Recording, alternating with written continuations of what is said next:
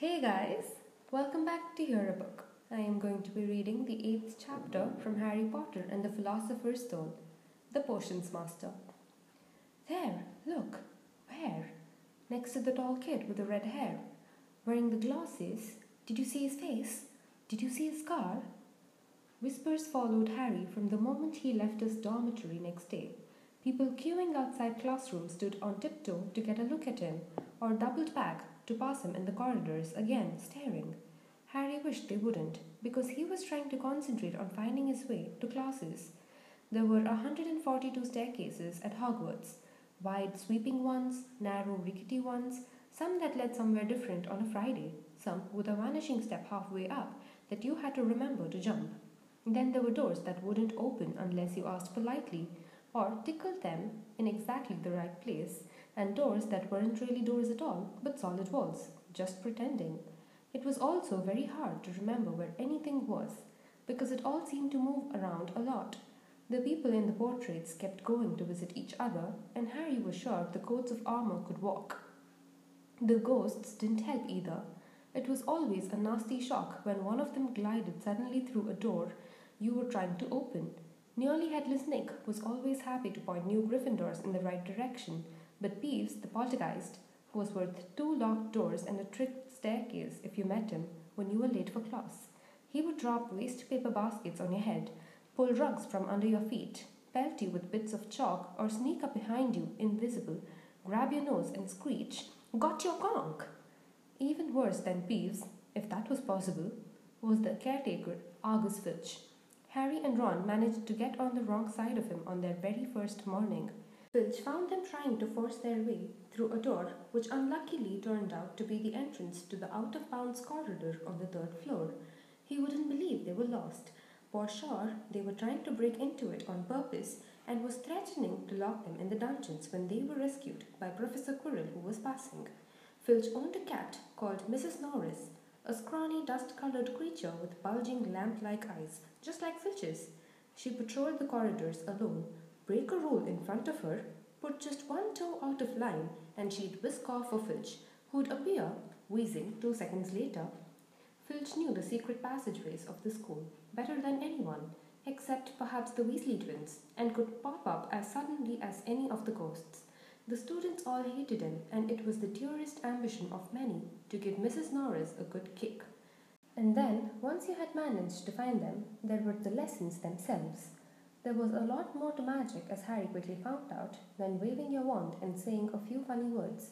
They had to study the night skies through their telescopes every Wednesday at midnight and learn the names of different stars and the movements of the planets. Three times a week, they went out to the greenhouses behind the castle to study herbology with a dumpy little witch called Professor Sprout, where they learned how to take care of all the strange plants and fungi and found out what they were used for. Easily the most boring lesson was History of Magic, which was the only lesson taught by a ghost. Professor Binns had been very old indeed when he had fallen asleep in front of the staff room fire and got up next morning to teach, leaving his body behind him. Binns droned on and on while they scribbled down names and dates and got Emeric the Evil and Uric the Oddball mixed up. Professor Flitwick, the charms teacher, was a tiny little wizard who had to stand on a pile of books to see over his desk. At the start of their first lesson, he took the register, and when he reached Harry's name, he gave an excited squeak and toppled out of sight.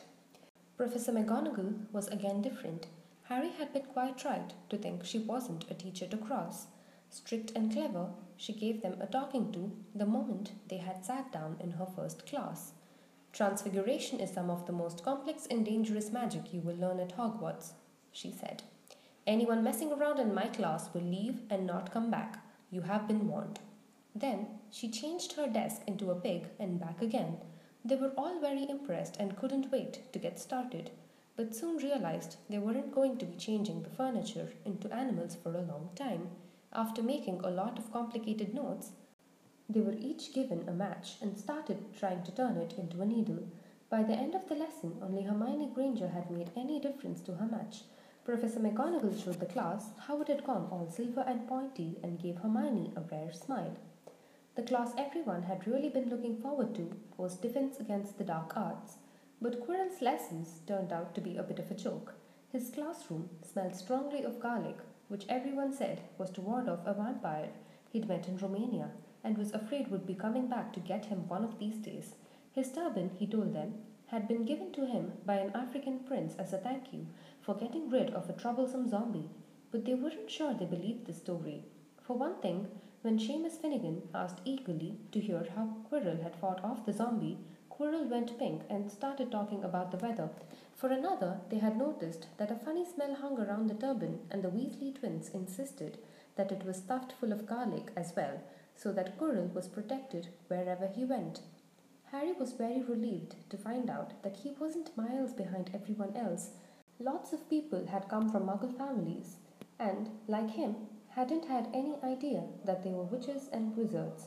There was so much to learn that even people like Ron didn't have much of a head start. Friday was an important day for Harry and Ron. They finally managed to find their way down to the Great Hall for breakfast without getting lost once. What have we got today? Harry asked Ron as he poured sugar on his porridge. Double Potions for the Slytherins, said Ron, Snape's head of Slytherin House. They say he always favours them. We'll be able to see if that's true. Wish McGonagall favoured us, said Harry. Professor McGonagall was head of Gryffindor House, but it hadn't stopped her from giving them a huge pile of homework the day before. Just then the post arrived. Harry had got used to this by now, but it had given him a bit of a shock on the first morning when about a hundred owls had suddenly streamed into the great hall during breakfast, circling the tables until they saw their owners and dropping letters and packages onto their laps. Hedwig hadn't brought Harry anything so far. She sometimes flew in to nibble his ear and have a bit of toast before going off to sleep in the owlry with the other school owls. This morning, however, she fluttered down between the marmalade and the sugar bowl and dropped a note onto Harry's plate. Harry tore it open at once. Dear Harry, it said in a very untidy scrawl, I know you get Friday afternoons off, so would you like to come and have a cup of tea with me around three? I want to hear all about your first week. Send us an answer back with Hedwig, Hagrid. Harry borrowed Ron's quill, scribbled, Yes, please, see you later, on the back of the note and sent Hedwig off again. It was lucky that Harry had tea with Hagrid to look forward to, because the potions lesson turned out to be the worst thing that had happened to him so far. At the start of the term banquet, Harry had got the idea that Professor Snape disliked him. By the end of the first potions lesson, he knew he'd been wrong. Snape didn't dislike Harry, he hated him. Potions lessons took place down in one of the dungeons. It was colder here than up in the main castle, and would have been quite creepy enough without the pickled animals floating in glass jars all around the walls. Snape, like Flitwick, started the class by taking the register, and like Flitwick, he paused at Harry's name. Ah, yes, he said softly. Harry Potter, I knew. Celebrity. Draco Malfoy and his friends, Crabbe and Goyle, sniggered behind their hands. Snape finished calling the names and looked up at the class. His eyes were black, like Hagrid's, but they had none of Hagrid's warmth. They were cold and empty and made you think of dark tunnels. You are here to learn the subtle science and exact art of potion making, he began. He spoke in barely more than a whisper, but they caught every word. Like Professor McGonagall, Snape had the gift of keeping a class silent without effort. As there is little foolish wand waving here, many of you will hardly believe this is magic. I don't expect you will really understand the beauty of the softly simmering cauldron with its shimmering fumes, the delicate power of liquids that creep through human veins, bewitching the mind and snaring the senses. I can teach you how to bottle fame, brew glory, even stopper death, if you aren't as big a bunch of dunderheads as I usually have to teach. More silence followed this little speech. Harry and Ron exchanged looks with raised eyebrows. Hermione Granger was on the edge of her seat and looked desperate to start proving that she wasn't a dunderhead. Potter, said Snape suddenly, what would I get if I added powdered root of asphodel to an infusion of wormwood? Powdered root of what to an infusion of what? Harry glanced at Ron, who looked as stumped as he was. Hermione's hand had shot into the air. I don't know, sir, said Harry. Snape's lips curled into a sneer. Fame clearly isn't everything. He ignored Hermione's hand. Let's try again, Potter. Where would you look if I told you to find me a bezoar? Hermione stretched her hand as high into the air as it would go, without her leaving her seat. But Harry didn't have the faintest idea what a bezoar was. He tried not to look at Malfoy, Crabbe, and Goyle, who were shaking with laughter. I don't know, sir. Thought you wouldn't open a book before coming, eh, Potter? Harry forced himself to keep looking straight into those cold eyes. He had looked through his books at the Dursleys, but did Snape expect him to remember everything in 1000 magical herbs and fungi? Snape was still ignoring Hermione's quivering hand. What is the difference, Potter, between monkshood and wolfsbane? At this, Hermione stood up, her hand stretching towards the dungeon ceiling. I don't know, said Harry quietly. I think Hermione does, though. Why don't you try her? A few people laughed. Harry caught Seamus's eye, and Seamus winked. Snape, however, was not pleased. Sit down, he snapped at Hermione. For your information, Potter, Asphodel and Wormwood make a sleeping potion so powerful it is known as the Draught of Living Death. A bezoar is a stone taken from the stomach of a goat, and it will save you from most poisons.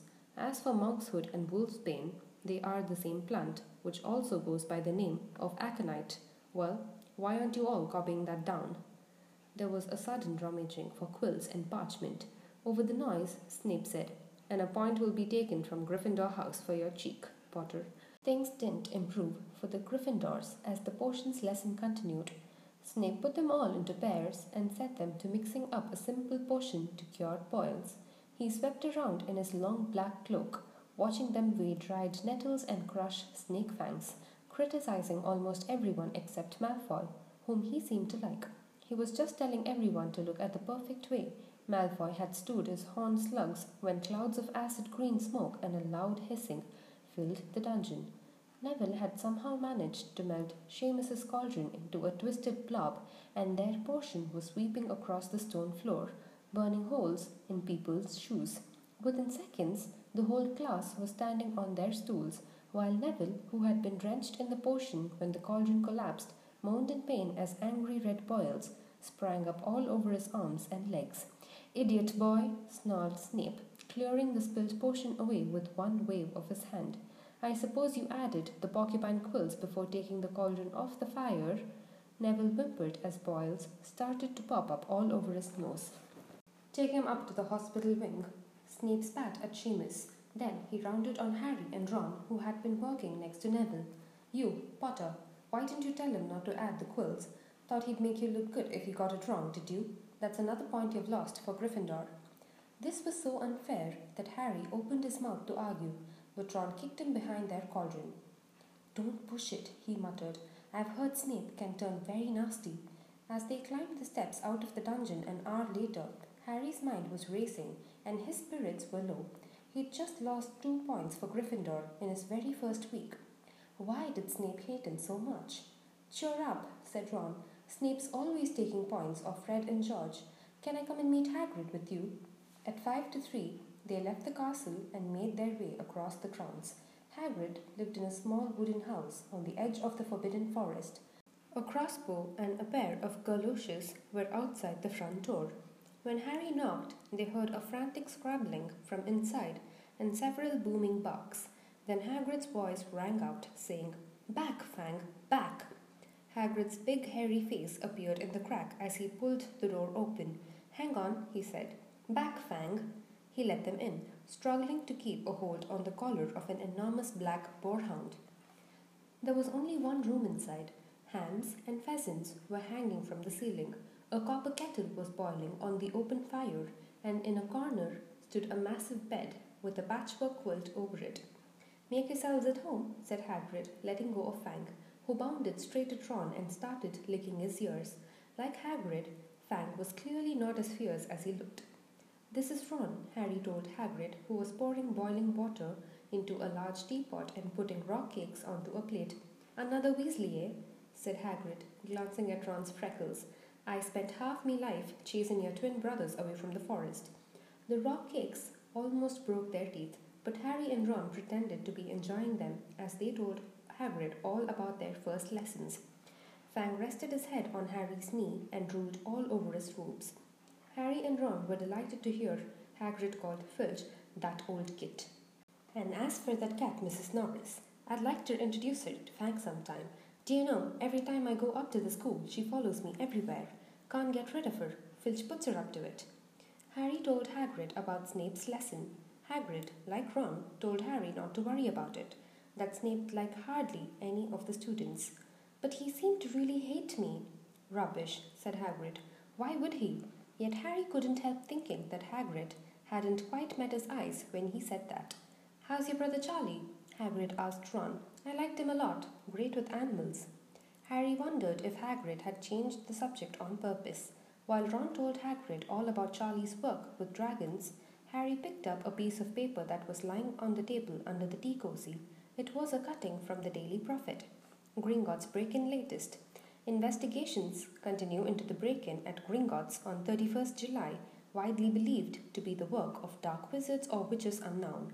Gringotts goblins today insisted that nothing had been taken.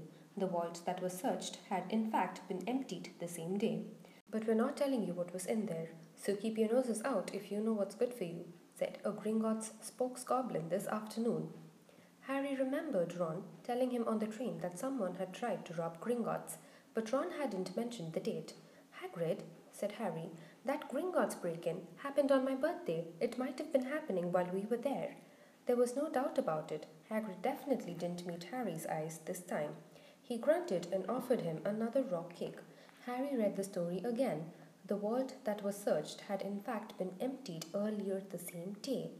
Hagrid had emptied Vault 713, if you could call it emptying, taking out that grubby little package had that been what the thieves were looking for?